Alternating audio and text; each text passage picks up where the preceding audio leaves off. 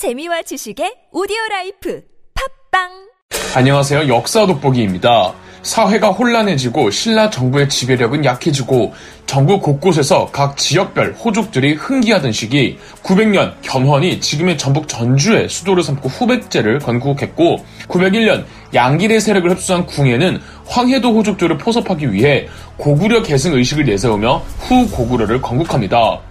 그런데 궁예는 국호를 마진에서 태봉으로 수도도 개성 송악에서 강원도 철원으로 옮기는가 하면 청주 호족들을 적극 등용하자 기존 황해도 호족들의 불만은 갈수록 쌓아가면서 점점 왕건 곁으로 모이게 됩니다.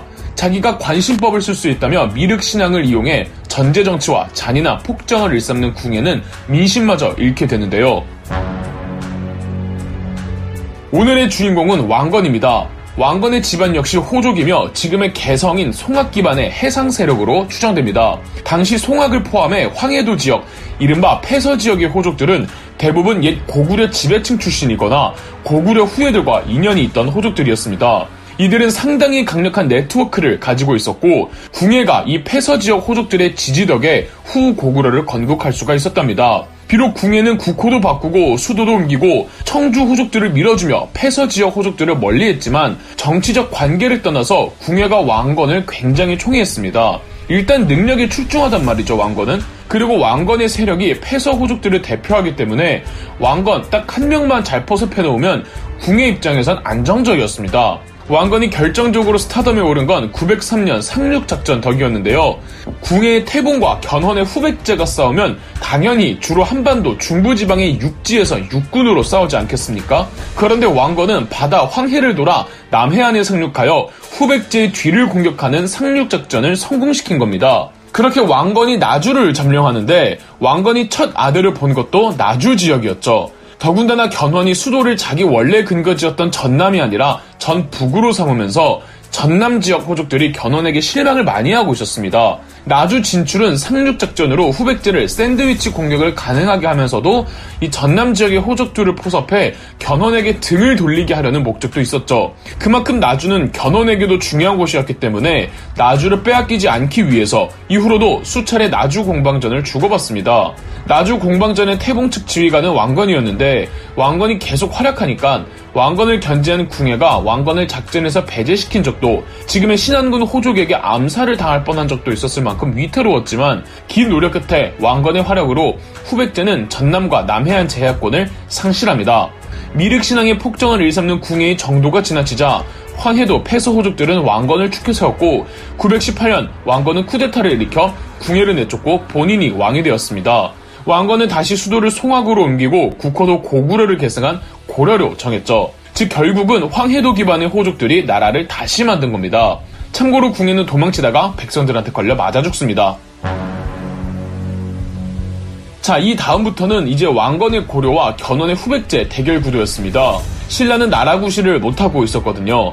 이 초반엔 견훤의 후백제와 왕건의 고려 사이에서 대대적인 전투는 없었습니다. 단 견훤은 신라를 옥죄어 갔습니다. 반면 고려의 왕건은 신라에 대해서 우호적인 입장을 취했습니다. 아무리 신라가 나라 구실을 못해도 몇백 년간 통일 왕조로 존재해 오고 있었기 때문에 그 존재감을 무시할 수는 없었고 또 아직까지 친신라적인 호족들도 있었거든요. 견훤의 후백제는 북쪽으로 영토를 넓히며 충청도와 경상북도를 야금야금 먹다가 결정적으로 신라의 수도 경주로 향합니다. 놀란 신라의 왕은 왕건에게 구원 요청을 합니다. 그래서 왕건은 직접 군대를 이끌고 경주로 향하는데 왕건의 목적은 신라 구출보다는 내려간 김에 경북 지역의 호족들을 전부 포섭하는 게 우선이었던지라 시간이 지체되고 매우 느린 속도로 진군합니다. 그 사이 견훤은 5천 정예병을 뽑아 상당히 빠른 속도로 신라의 수도 경주로 잠입해서 신라의 왕 경혜왕을 죽이고는 다른 왕족이었던 경순왕을 왕으로 세웁니다. 누구도 예상치 못한 허를 찌르는 견훤의 작전이었죠. 그니까 견훤도 난놈은 난놈인 거죠. 그러나 견훤에 겨우 5천 병력으로 뭘 할 수는 없었고 어, 이 신라의 공포감을 확 준 걸로 만족한 채 일단 수도 경주를 나옵니다. 나와서 본국으로 돌아가려던 중 왕건의 고려 군대가 대구 쪽에 있다는 정보를 접합니다. 경북 분들은 아시겠지만 경주와 대구가 상당히 가깝죠. 견훤은 왕건의 루트를 따라 대구의 공산이란 산에 매복하고 있다가 방심하고 있던 왕건의 고려군을 기습합니다.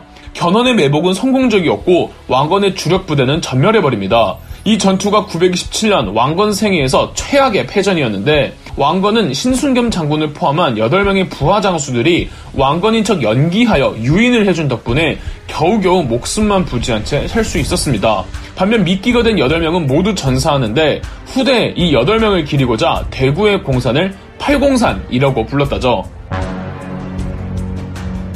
공산 전투의 패전으로 한반도 남부와 중부의 지배권은 전부 후백제의 것이 됩니다. 그동안 고려가 공들였던 한반도 남해안 우회 작전도 전부 숲으로 돌아가 버렸죠.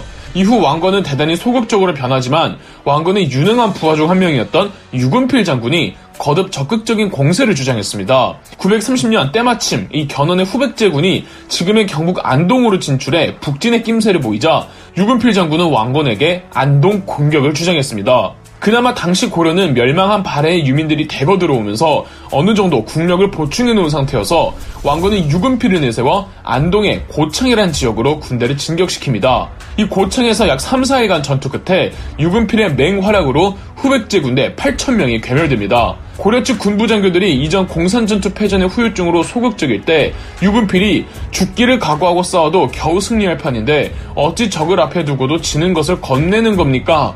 라며 일가라고 본인이 직접 선두에 서서 전쟁을 지휘했다죠. 고창 전투에선 유근필 장군의 활약만큼이나 경북 호족들이 견훤을 배신하고 왕건에게 투항한 것도 승리 요인의 큰 몫으로 작용했는데 오랜 시간에 걸친 왕건의 친호족 유화 정책이 빛을 발한 순간이었죠. 고창 전투의 승전 규모는 왕건이 졌던 공산 전투에 비하면 훨씬 더 컸으며 8천명이 전사했다는 건 후백제의 군대 상당수가 한순간에 없어졌다는 뜻입니다. 고창 전투의 승리로 충북과 경북, 한반도 중부 지방을 고려가 전부 되찾았고 왕건은 유근필을 내세워 다시금 바닷길을 우회한 한반도 남해안 점령 작전을 이어나갑니다. 고창 전투로부터 4년 후였던 934년 충남 홍성의 운주성에서 또 견훤의 후백제군이 패배하여 군사 3천명을 잃으면서 후백제는 재기 불능의 상태가 되어버리죠.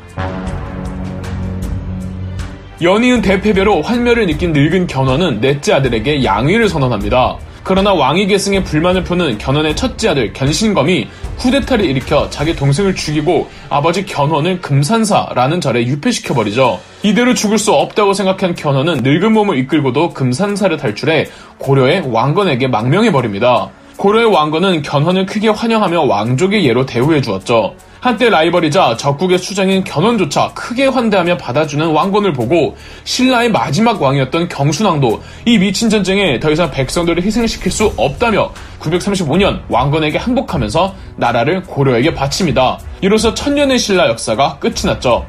왕건은 신라 왕족들도 굉장히 대우를 잘해줍니다. 이미 왕건의 최종 승리는 거의 확정된 상황. 936년 경북 구미의 1, 2천에서 견신감의 후백제군과 왕건의 고려군이 마지막으로 붙었고 여기서 승리한 고려군은 후백제를 멸망시켜버립니다. 1, 2천 전투는 유근필, 박수리, 홍유, 왕건의 장남 왕무 그리고 견훤까지 왕건이 자기 부하들 중 어벤져스급들로만 꾸리고 그 병력이 자그마치 10만에 육박했다고 하니 최후의 결전을 각오하고 내려간 거였죠. 견훤도 이 전투에 참가했었고 이 후백제 내 견훤과 내통하고 있던 호족들이 전부 후백제를 배신하고 이 견훤에 있는 고려에게 항복하면서 후백제는 자연스레 해체되었죠. 이렇게 936년 후백제를 끝으로 고려가 한반도를 재통일하면서 후삼국 전쟁은 끝이 납니다. 후삼국 전쟁의 양상을 보면 호족들 간의 전쟁이었다고 해도 과언이 아니고 누가 호족들을 얼마나 잘 포섭하느냐가 전쟁의 결과를 판가름했습니다.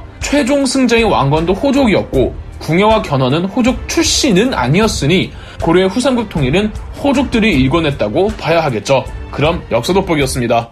영상 재미있으셨다면 구독과 좋아요, 알림 설정까지 해주시면 감사드리겠습니다.